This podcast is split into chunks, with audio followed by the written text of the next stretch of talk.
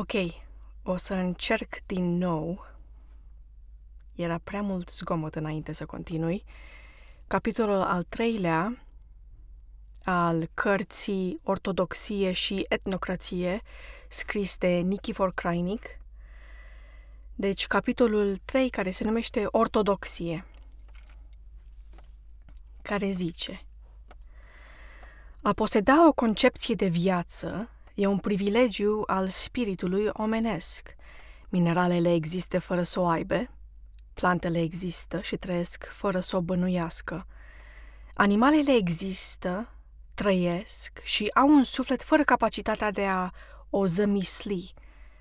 Toate aceste regnuri ale naturii create există în virtutea unor legi care le guvernează, fără să le ceară, asentimentul sau truda de a le înțelege.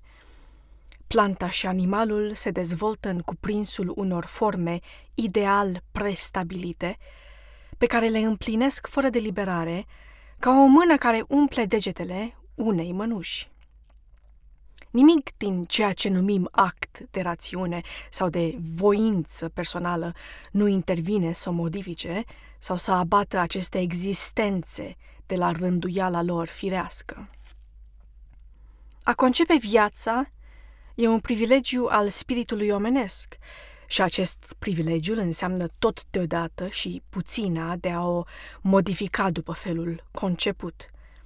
Cugetând viața, spiritul omenesc are și libertatea de a modela în proporția puterilor naturii noastre. Om superior sau popor superior se dovedește acela care e în stare de o mai înaltă concepție de viață – realizată în manifestările sale istorice. După care criteriu însă putem să judecăm dacă o concepție e superioară sau inferioară? Căci atunci când zicem inferior, ne gândim la o limită pe care voim să o întrecem. Iar când zicem superior, ne gândim la o limită de sus pe care voim să o atingem.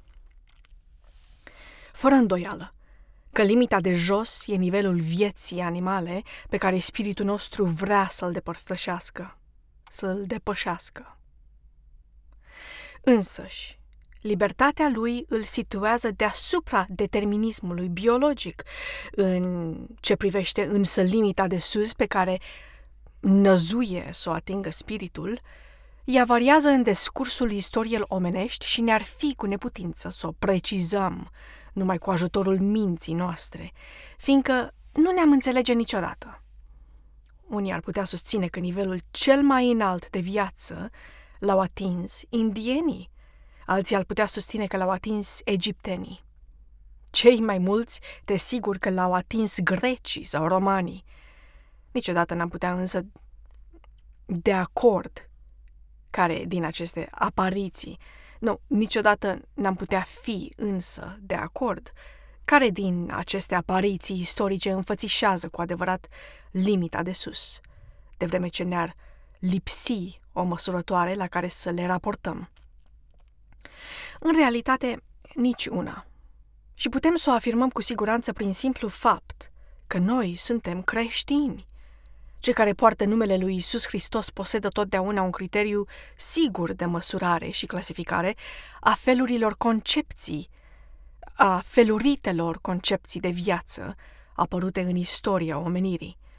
Pentru noi, creștinii, apariția lui Isus Hristos în lume, adică întruparea firului, Fiului lui Dumnezeu în Fiul omului, însemnează totodată suprema concepție de viață.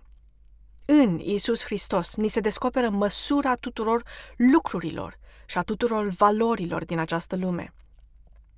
Precum El e centrul timpului, de la care numărăm anii spre începutul lumii și spre sfârșitul ei, tot astfel e măsura la care raportăm nivelurile de viață atinse înainte de El sau după El. Concepția de viață, însă, manifestă în persoana istorică a lui Isus Hristos, deosebită de toate celelalte care au posedat-o în istorie, nu e o creație a spiritului omenesc, ci o descoperire a dragostei lui Dumnezeu către oameni. prin Isus Hristos înțelegem că limita de sus pe care o putem atinge concepând viața și trăind-o e cu totul alta decât uh, cele mai înalte idei la care s-a putut ridica lumea păgână. Cele mai înalte concepții de viață pe care le-a imaginat omul din afară de creștinism și, pare, și pe care și le-a pus ca model în față, sunt zeii diferitelor religiuni naturale. Raportând însă aceste modeluri de viață la criteriul nostru de judecată, Isus Hristos Înțelegem fără multă greutate în ce constă atât măreția cât și mizeria spiritului omenesc care le-a conceput. Căci în zeii imaginați de felurile religiuni păgâne este fără îndoială o măreție. Și această măreție constă din aspirația omului după o viață superioară, ridicată cu mult deasupra limitei animale – dar este și o mizerie indiscutabilă. Și aceasta o înțelegem imediat ce raportăm aceste modeluri la modelul nostru de viață, Isus Hristos. Un cetățean roman din vremea Imperiului putea să înțeleagă această măreție a spiritului omenesc, contemplând zeii colecționați din largul lumii în templul lui Agripa – dar nu putea înțelege mizeria lui, fiindcă cetățeanul roman, el însuși, nu avea o concepție de viață superioară a acestor zeități. Creștinul însă, ridicat pe culmea vieții de Mântuitorul, cuprinde cu ochii ochiul minții atât măreția, cât și mizeria spiritului românesc, omenesc. Pentru el, Privilegiul de a făuri o concepție de viață ridică pe om deasupra regnului animal, dar valoarea acestei concepții, concretizate în imaginile zeilor, arată cât de relativă și cât de limitată e, în realitate, puterea spiritului omenesc privită în sine. Sunt pline muzeele Europei de zeitățile credințelor de altă dată. E plină istoria filozofiei de sistemele care au încercat să le explice.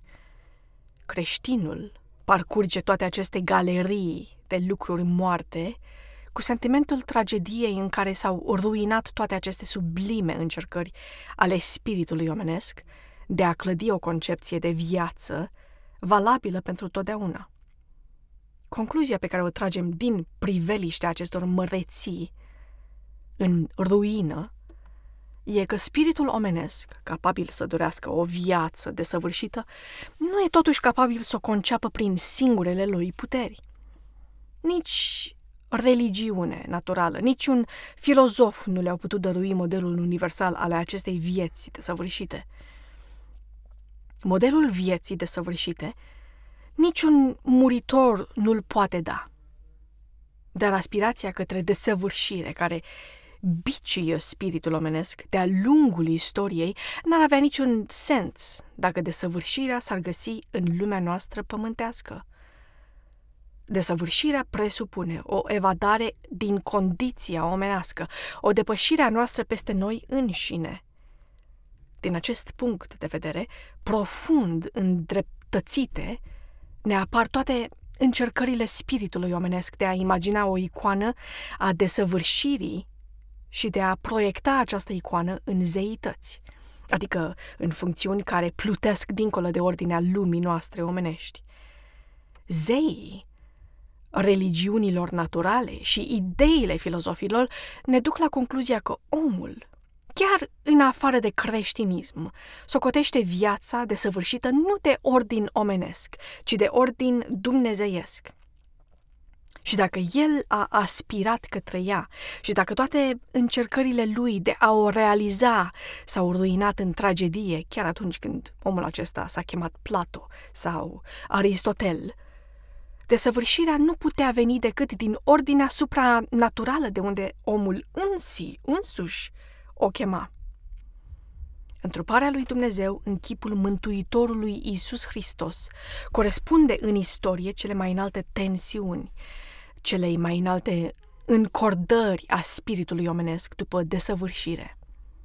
sublima filozofie a lui Plato, îndeosebi și numai puțin a lui Aristotel, sunt parcă două brațe ale omenirii, ridicate în supremă implorare către cer. E un moment culminant când, atinsă parcă de antenele spiritului uman și înduio șată de disperarea lui, divinitatea își deschide cerul și coboară pe pământ în neprihănia întrupare din Duhul Sfânt și din Maria Fecioara. Făgăduit prin porunci, Iisus Hristos ne descopere în persoana sa divin-umană perfecțiunea, a cărei absență tortura omenirea, pe care spiritul o căuta și nu putea găsi. Cărțile sfinte ne spun că el a venit la prim plinirea vremii. Ce poate să însemneze această expresie de plinire a vremii, decât stadiul de luciditate la care ajunsese conștiința omenirii despre imperfecțiunea și mizeria condiției omenești și despre necesitatea perfecțiunii, dintre care singură s-o poartă salva din această condiție? Plato a rămas până azi cel mai mare filozof al lumii, dar teoria sa despre ideile divine ce plutesc în azurul inaccesibil al cerului și despre lucrurile de aici, de jos, care sunt umbre trecătoare și își au rațiunea de a fi în ideile eterne, nu putea să-și găsească o confirmare aievea și o corectare decât în persoana Mântuitorului întrupat, în care Dumnezeu, în chip de om, ia asupra desăvârșirii sale nedăsăvârșirile neamului omenesc pentru a le împlini. Creștinismul, a cărui apariție doboară falsele imagini ale zeilor și absoarbe în substanța lui lamura cugetării filozofice, nu e totuși un sistem de filozofie, fiindcă nu e o elaborare a rațiunii noastre. El e, înainte de toate persoana istorică a Mântuitorului. El e, înainte de toată perfecțiunea dumnezeiască descoperită nouă în această sfântă persoană, adică din idee vagă, așa cum o bănuiam și o presimțeam religiunile și filozofiile antice, sau din ideal devenită viață în carne și în duh. Am putea spune că toată învățătura pe care ne-a dat-o Mântuitorul nu e decât o lămurire a persoanei sale, misterioasă și neamestecată îmbinare de omenesc și de dumnezeiesc și o chemare pentru a lua ca model această persoană și pentru a o urma în viața noastră. Prin el, cea mai înaltă și mai abstractă idee, aceea de Dumnezeu, devine putere vie și comunicabilă omenirii întregi. Caracterul acesta concret și istoric din viață a omului în Dumnezeu și a lui Dumnezeu în om, cu puterea de a se comunica oricui, deosebește creștinismul de orice sistem de filozofie. Într-un sistem de filozofie, ideile ce ni se înfățișează ca adevăruri sunt înveșmântate în formule abstracte, care sunt accesibile unui cerc restrâns de oameni. Comunicabilitatea acestor idei se reduce la o gimnastică mentală, mentală, a celor care vor să le înțeleagă. Dar viața propriu-zisă a acestui cerc restrâns câștigă prea puțin sau aproape uh, nimic din această gimnastică mentală mai ales dacă luăm în seamă că ceea ce ne înfățișează un filozof ca adevăr vin alți filozofi și tăgăduiesc. Creștinismul nu este o asemenea filozofie, fiindcă el nu ne înfățișează adevărul ca o idee opusă altor idei. El e încarnat în viață unică și sublimă a persoanei Mântuitorului, care devină, devine calea adică modelul nostru de urmat în viață. Nu ne spune Hristos că El a venit ca lumea să aibă viață și încă mai multă decât înainte de el? Dar viața nu se comunică unui cerc restrâns, ca ideile filozofice. Ea se comunică tuturor ființelor din lume. Isus Hristos e accesibil tuturor și atunci când noi zicem ortodoxia, concepția noastră de viață, noi înțelegem altceva decât că Isus Hristos e modelul universal al vieții în Dumnezeu. Căci câți în Hristos ne-am botezat, în Hristos ne-am împăcat. Aceasta înseamnă, însemnează voința de a ne face una cu El. Pruncul trecut prin baia botezului a devenit neprihănit, asemenea cu pruncul Isus din Ieș, Ieslea Betleemului. Tinerii care se cunună, nu împreună cu el și se veselesc împreună cu el, ca la nunta din Cana Galilei. Păcătoșii care își frâng inima în căi, căință, cad la picioarele lui să-l roagă de iertare. Credincioșii cari care se apropie de Sfântul Potir prânzesc cu pâinea și cu vinul pe care el li-l dă în veșnica cină de taină al ființei lui mistice. Frumusețile acestei lumi le admirăm prin ochii lui, care ne-a arătat splendoarea crânilor câmpului.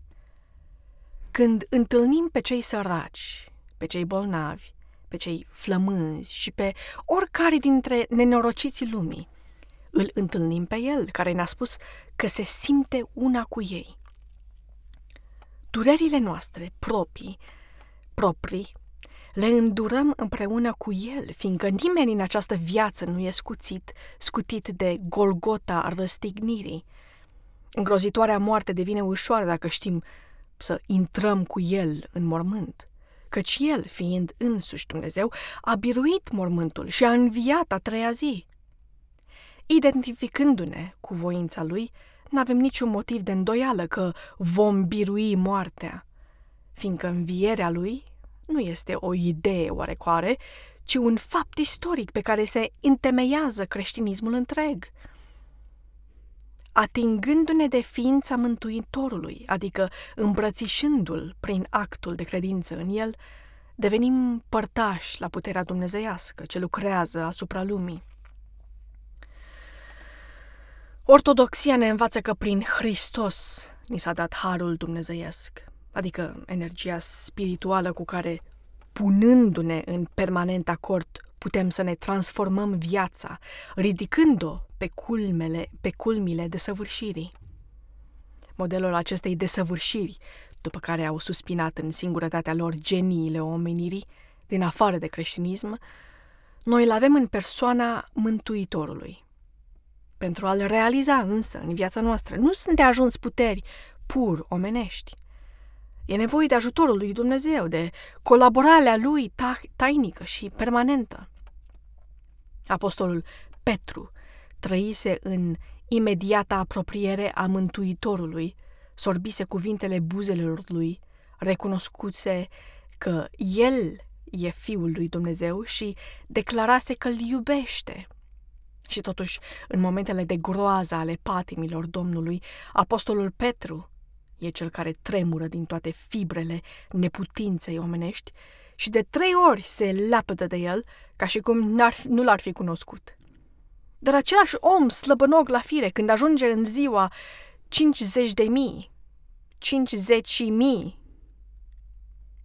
și simte cum e, se toarnă în ființa lui energia de flacără a Duhului Sfânt.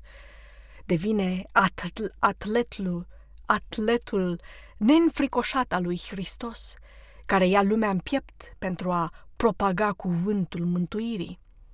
Noua putere care lucrează acum în el, întărindu-i slăbiciunea și transformându-i șovăiala în certitudine de piatră, E harul lui Dumnezeu, făgăduit de Iisus Hristos.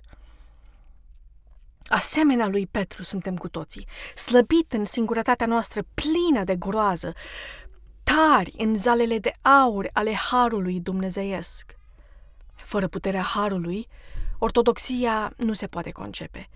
Iar harul care mântuie de păcat și sfințeiește viața, adică o desăvârșește după chipul dumnezeiesc al lui Isus Hristos, nu e o iluzie și nici o idee abstractă, ci însăși realitatea spirituală prin care progresează în bine lumea în care trăim. Ce sunt oare toți sfinții creștinismului pe care îi venerăm și îi luăm patroni ai vieții noastre și mijlocitori în lumea de dincolo decât mărturisirile de foc ale Harului care a lucrat în ei? Prin puterea miraculoasă care se desface din ființa lor omenească, prin mărturisirile pe care mulți dintre ei le-au scris, Sfinții proclamă de-a lungul istoriei creștinismului existența harului pe care l-au experimentat și care lucrează asupra sufletelor, precum lumina soarelui lucrează asupra lumii fizice. Cei care vă îndoiți de existența harului, gândiți-vă că universul în care pământul nostru nu e decât o notă din sublima lui armonie, nu s-a putut crea singur din nimic, cum își imaginează unii cosmogi, cosmologi că ordinea acestui univers nu s-a alcătuit din sânul oarbei întâmplări. Gândiți-vă că viața vie nu e produsul generației spontane, cum a crezut o clipă știința europeană, care, ca să ne dovedească lucrul acesta, ar fi trebuit să ne creeze măcar un pic de viață în laborator. Lumea și viața sunt existențe în sine, dar mintea normală obișnuită să-și explice efectele prin cauze generatoare, ar înnebuni când ar ajunge la concluzia absurdă că lumea și viața își sunt și cauze și efecte în același timp.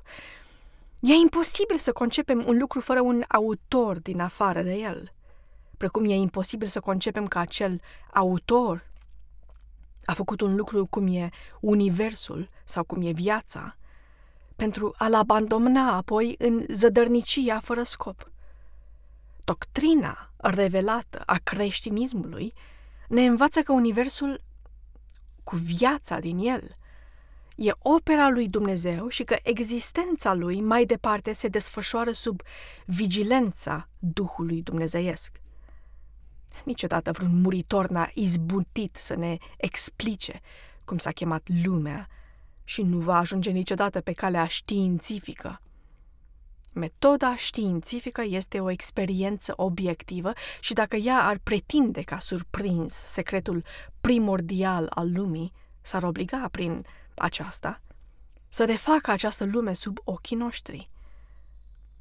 După însuși aceasta, după însuși refrenul Bibliei, Omul n-a asistat la creația, creația lumii, fiindcă nu exista. Prin urmare, niciun testimoniu omenesc nu se poate vorbi de ea.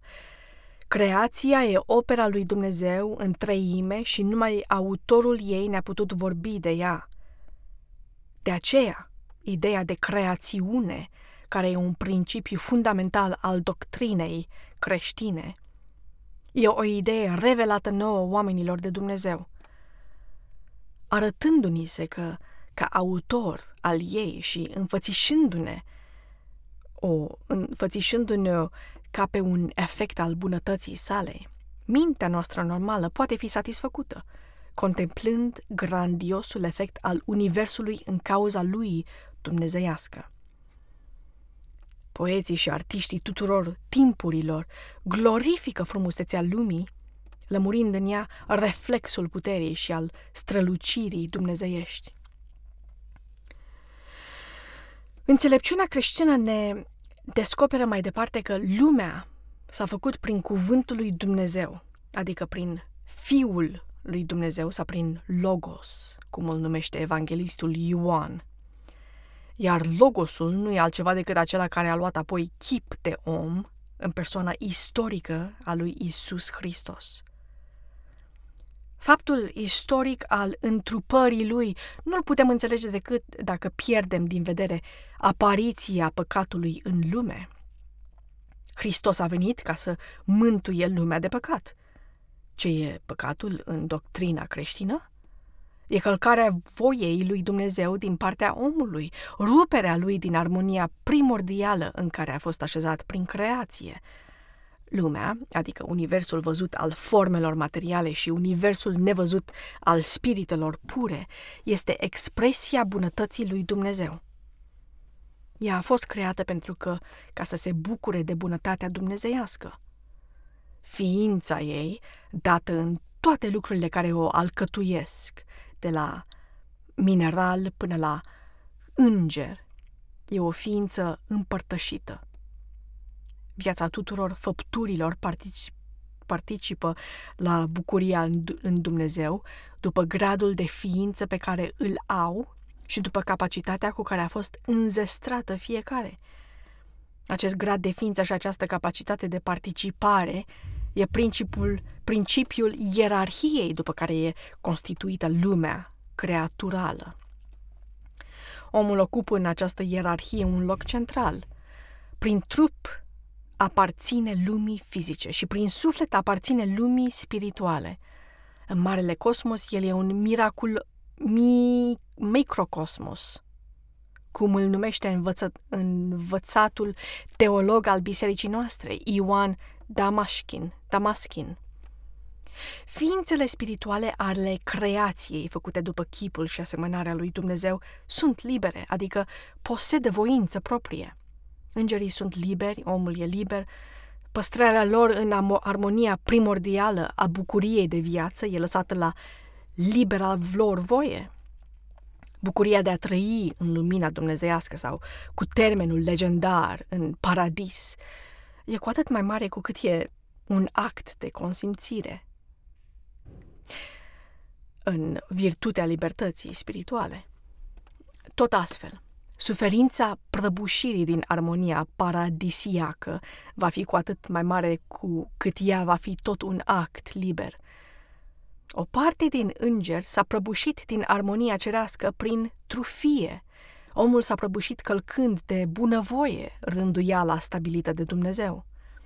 Dacă armonia paradisiacă a lumii primordiale e opera lui Dumnezeu prin cuvântul, răul care înveninează lumea își are izvorul în păcatul primului om. O piatră a căzut în lac, dar căderea ei nu privește numai piatra, ci se repecutează asupra lacului întreg pe care îl turbură până la maluri. În noua situație a căderii din armonia paradisiacă, omul suferă. El constată în propriile mădule răul, mădulare, răul, durerea, moartea și le constată în toată lumea înconjurătoare. Păcatul lui se răsfrânge asupra lumii întregi și lumea întreagă suferă împreună cu el. Fiindcă omul, ca microcosmos, cu alte cuvinte ca rezumat al stihiilor din care e alcătuită lumea, face ca răul din el să se repecu... repercuteze asupra lumii din afară. Istoria omenirii căzute în e, în cea mai mare parte, istoria păcatului în des, desfășurare. Ea pare imaginea răsturnată în dezordine a paradisului legendar. Două sentimente puternice sporesc tristețea și durerea omului căzut. Sentimentul rămânerii pe din afară, din armonia superioară a lumii spirituale, și refuzul de a accepta integral condiția de mizerie în care își îi săpește pedeapsa. Formele de religiune pe care le imaginează sistemele de filozofie, pe care le clădește operele de artă, artă pe care le făurește, n-au parcă altă semnificație decât ridicarea unui simbolic turn al lui Babel către paradisul din care a fost alungat. Ceea ce e cu de Ceea ce e cu deosebire interesant în istoria culturii omenești e că legenda paradisului pierdut se găsește la toate neamurile, în, în toate timpurile. Cu alte cuvinte, ideea de perfecțiune și aspirația către ea nu s-a stins în sufletul căzut în păcat. Tragedia omului e însă incapacitatea lui de a se ridica prin propriile puteri de la binele pe care îl dorește, la desăvârșirea vieții din care s-a prăbușit. Durerea din lume nu e o realitate alături de viață, ci golul din această viață rămas pe urma paradisului pierdut. Întruparea Mântuitorului și ispășirea păcatului omenesc prin crucificare deschide din nou poarta paradisului spiritual. Prin Logos s-a creat armonia primordială a lumii. Prin Logosul întrupat se va restabili. Creștinismul e a doua creație a lumii, organul prin care se revarsă din nou în viață energiile harului dumnezeiesc e biserica. Ușa ei e poarta redeschisă a paradisului. Ce înseamnă oare Biserica lui Hristos și cum își îndeplinește ea funcțiunea de sfințire a vieții noastre? Pentru a răspunde la această întrebare, eu îmi voi îngădui să reamintesc aici, în câteva linii, admira, admirabila, viz, admirabila viziune despre biserică a unui mare scriitor din vremea clasică a creștinismului, Dionise Areopagiul. Dacă toate câte s-au făcut prin cuvântul, s-au făcut și dacă toate câte s-au refăcut prin cuvântul întrupat, s-au refăcut, care este rostul bisericii întemeiată de Mântuitor? Dionise identifică biserica cu însăși opera de rezidire a lumii săvârșită de Mântuitor. Biserica e însăși ordinea în care se întocmește făptura eliberată din păcat și restabilită în armonie cu Dumnezeu. Făptura toată, atât cea nevăzută cât și cea văzută, e constituită ierarhic de la ființele superioare ale îngerilor, la oameni, la animale, la plante și până la minerale. Mineralele participă prin faptul că există, plantele prin faptul că au viață, animalele prin faptul că au suflet, oamenii prin faptul că au spirit, îngerii prin faptul că sunt spirite pure, fără corp. Varietatea aceasta nesăvârșită a lucrurilor din lume își regăsește unitatea și armonia prin iubirea lui Dumnezeu, care le ține în rânduiala marelui tot al făpturii. Biserica lui Hristos, ca așezământ prin care Dumnezeu inundă lumea ca lumina iubirii, se confundă astfel cu marele tot, cu marele tot al făpturii. Am putea zice că e sistemul de organizare a vieții cosmice reînnoite prin har. Ființa ei constă din două serii de ierarhii, una corespunzând lumii nevăzute, alta corespunzând lumii văzute. Ierarhia cerească a lumii nevăzute e organizarea îngerilor în trei ordine mari, fiecare la rândul său constând din trei subdiviziuni. În total sunt nouă ranguri de îngeri. Ierarhia lumii văzută e organizarea oamenilor după modelul celei cerești. Ea ni se înfățișează cu două ordine principale, constând fiecare din trei subdiviziuni. Întâiul ordin e cel bisericesc, în sensul obișnuit. El constă din trei trepte ale preoției, episcopii, preoții și diaconii. Al doilea ordin e al um, credincioșilor și constă din trei categorii, începătorii, progresați și cei um, desăvârșiți în viața creștină. Capul ierarhilor e Isus Hristos, care le, le conduce și le organizează bunul mers. Fiecare ierarhie cerească sau pământească imită pe Dumnezeu sau urmează voia lui și cum Dumnezeu în ființa sa misterioasă și inaccesibilă nouă e puritate, e lumină și desăvârșire, funcțiile pe care le îndeplinesc ierarhiile sunt acelea de a purifica, de a ilumina și de a desăvârși. Din treaptă în treaptă, începând de sus, în jos, de la subordonați la supraordonați, se transmit darurile primite de la Dumnezeu și se îndeplinesc slujbele de purificare, de iluminare sau de desăvârșire. În dinamismul acestei acțiuni de sfințire sau de îndumnezeire a lumii, membrii fiecarei trepte sunt purificați, iluminați și desăvârșiți din cei din dreapta, treapta superioară și, la rândul lor, îndeplinesc aceeași întreită slujbă asupra celor din treapta imediat inferioară. În ierarhia bisericească, diaconii purifică pe mirenii inițiați în credință, preoții luminează pe cei progresați, episcopii desăvârșesc pe cei înaintați. Ierarhia pământească se deosebește de ierarhia cerească prin faptul că acolo sus, în domeniul spiritelor pule, pure, nu se administrează sfintele taine. Ele fiind simboluri materiale sub care se transmit credincioșilor harurile nevăzute.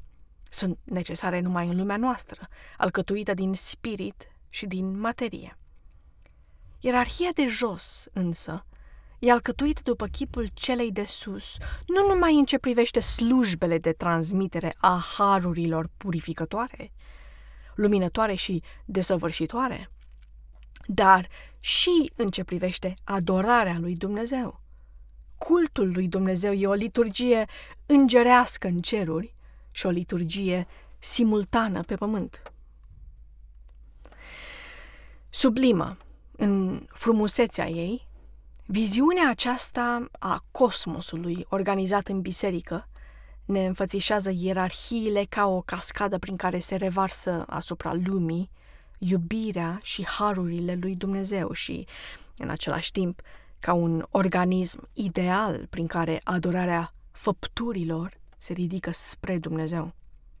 Căci armonia lumii, restabilită de Mântuitor, constă din iubirea reciprocă din, dintre Dumnezeu și făptură, și din iubirea reciprocă din făpturi și făpturi, înfățiși, înfrățite peste diversitatea lor, diversitatea lor în unitatea divină. Concepția pan-bisericească a lui Dionisie Areopagiul o vedem transpusă în lăcașurile noastre de rugăciune. Sus, în locul cel mai înalt al clădirii, domină chipul zguduit al Mântuitorului. Imediat sub el e zugrăvită așa numita liturgie îngerească, simbolizând ierarhia din ceruri, iar jos, în altar, ierarhia bisericească săvârșește liturgia la care participă poporul. Transmiterea harurilor și rugăciunea cultică se fac în sentimentul de solidaritate al întregii făpturi văzute și nevăzute. Nu numai omul participă la taina sfințirii vieții, ci natura întreagă cu viețuitoarele și lucrurile din ea. Dacă tulburarea și deza, dez, dezamor, dezamornia, dezamornia, dezarmonia au intrat în lume prin păcatul omului, mântuirea și sfințirea lui se repercutează, repe, repercutează ca o expiație și ca o bucurie pentru toată făptura. Concepția acestei solidarități cosmice o vedem concretizată în molit, fet, molit, molit felnicul nostru ortodox, care cuprinde rugăciuni pentru sfințirea tuturor ființelor și a lucrurilor. În lumina ei, Biserica Ortodoxă apare ca un filtru uriaș prin care omul și natura se curăță de zgura păcatului și se iluminează pentru a se desăvârși. Acest organism spiritual vast cât lumea, având în cap pe Hristos, Pantocratorul și membre toate făpturile rânduite în trepte ierarhice, nu prevede nicăieri un scaun special pentru Sfântul Părinte de la Roma. Hristos e actualitatea veșnică a bisericii, iar un vicar, adică un locțitor, ar însemna absența sau concediul lui Hristos din ea. O asemenea ere, erezie și o asemenea trufie nu și iau locul în concepția noastră ortodoxă, unde membrii aceleași trepte ierarhice sunt egali prin sarcina harică, iar nu prin drept de moștenire istorică sau de stăpânire asupra lumii. Ierarhiile de la cele pur spirituale până la cele pământești se disting îndeosebi prin aceste sarcini pe care superiorii le au față de inferiori. Cu cât e treapta mai înaltă, cu cât cu atât sarcina e mai mare față de subordonați. A purifica, a lumina și a desăvârși pe cei de sub tine însemnează a te face sluga lor după cuvântul lui Hristos. Afară de aceasta, ideea de ierarhie socotită ca însăși constituția spirituală a lumii corespunde adevărului elementar că în natură, în natura creată, nu există uniformitate, ci o nesăvârșită varietate. Fiecare lucru e ceva aparte și participă la bucuria de a trăi și de a adora pe Dumnezeu. După capacitatea variată cu care a fost înzestrat prin creație. Egalitatea, fraternitatea și libertatea, în sensul material și anarhic, cum le-a înțeles Revoluția franceză, sau uniformitatea pe care vrea să o realizeze comunismul. Sunt utopii, adică lucruri ce nu corespund cu nimic din consti- Constituția ierarhică a lumii. În creștinism, egalitatea îi îndep- îndreptățește pe toți în mântui- la mântuire. Fraternitatea obligă pe cei puternici față de cei slabi, pe cei bogați față de cei săraci, pe superiori față de inferiori și tot astfel de jos în sus. Iar libertatea, adică voința proprie, e însuși principiul prin care aderăm la încadrarea noastră în ierarhia spirituală, primind sarcinile și îndatoriile necesare mântuirii și desăvârșirii. Viața în ierarhie se întemeiază pe consimțământul dragostei, iar consimțământ fără libertate nu există. Ortodoxia îmbrățișează în mod egal pe oameni, oricare ar fi donația și capacitatea lor naturală. Pentru ea nu există clase sociale sau categorii preferite în dauna altora. Greșeala altor formațiuni religioase de a se sprijini pe anumite clase împotriva altora e straină de spiritul bisericii noastre. Comuniștii, asmuțiții de vrășmașii lui Hristos, care sunt evrei, dușmănesc ortodoxia sub pretextul că ea ar, sus, ar susține burghezia capitalistă. Cât de absurdă e această învinuire se vede de acolo că o burghezie capitalistă creștină nu prea există. Capitalul bancar, industrial și comercial în România aparține în covârșitoare majoritate evreilor și străinilor de credința noastră. Iar puținii dintre noi care sunt calificați drept burghezi capitaliști aparțin acelei formațiuni politice care s-a arătat cea mai mare adversară a bisericii, secularizându-i donațiile din care se întreținea. Dacă există o așa zisă clasă socială, pentru care biserica noastră, potrivit spiritului ortodox, va trebui să aibă toată solicitudinea, e tocmai acest proletariat rătăcit de fii diavolului și constituit în adversal al ei.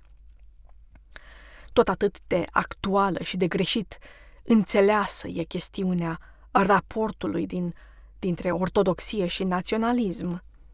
E adevărat că în Biserica lui Hristos nu există elin sau iudeu, pentru că toate neamurile pământului au loc în organismul ei spiritual de proporții cosmice.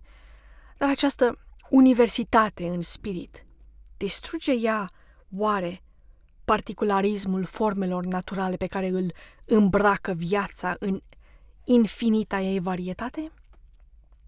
Dacă admitem că universitatea spirituală a ortodoxiei pretinde uniformizarea în domeniul natural al făpturilor, ar trebui să credem că Dumnezeu, care a creat lumea în varietate și a dotat cu capacitate deosebită fiecare lucru, s-ar întoarce acum împotriva zidirii sale. Ceea ce este o absurditate.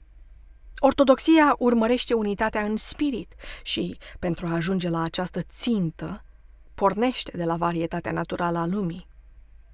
Ucenicii Domnului, pornind la apostolat, n-au făcut-o cu gândul de a reduce neamurile la vreun fel de esperanto universal, ci harul Domnului le-a dat darul de a grăi limbile tuturor neamurilor la care mergeau.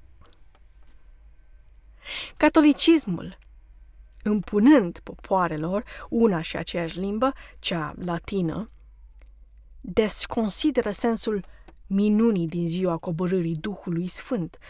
Ortodoxia se conformează sensului acestei minuni, respectând graiul și individualitatea etnică a fiecărui neam.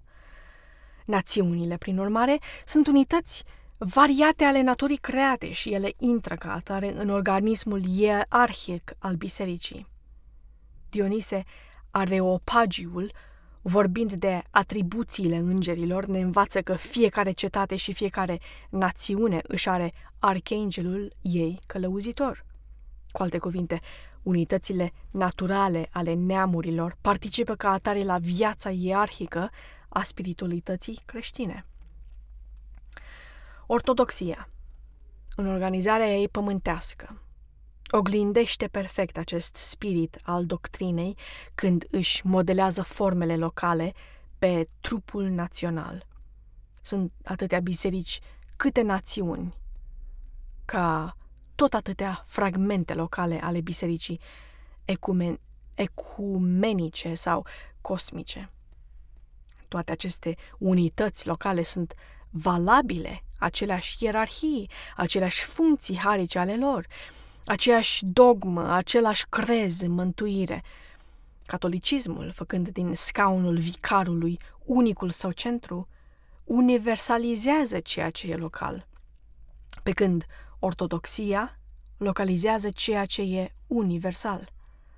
Căci capul bisericii noastre nu e un vicar oarecare, ci însuși Hristos, pantro- pantocratorul, iar Hristos, ca fire dumnezeiască, e prezent pretutindeni și în orice loc e centrul și vocalul vieții noastre.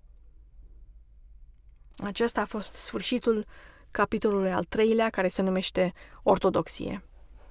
Um, în, în, încerc să... Bună, Ionuț. Uh, oh, no sound. Hmm. Um, înțeleg cum acest scriitor ar fi fost arestat ca um, nu neamț, dar de cealaltă parte, de partea mai dreaptă.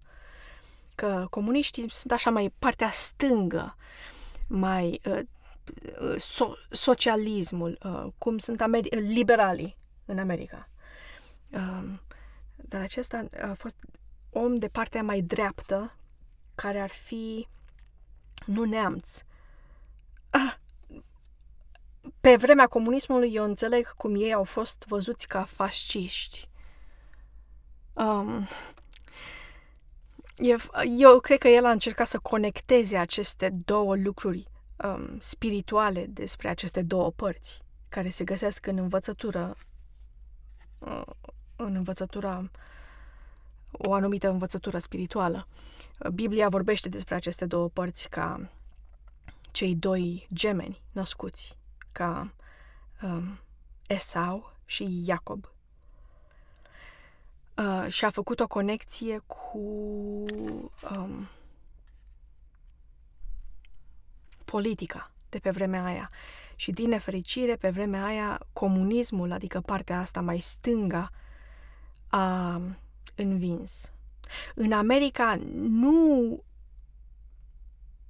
e diferit decât în acele țări, pentru că America a fost făcută de niște um, oameni, fundatorii Americii, au fost extrem de inteligenți și probabil transformați spiritual de asemenea, pentru că a făcut ca niciuna din aceste două părți, care aceste două părți sunt aici, în acest veu, la gât, și se combină într-un X.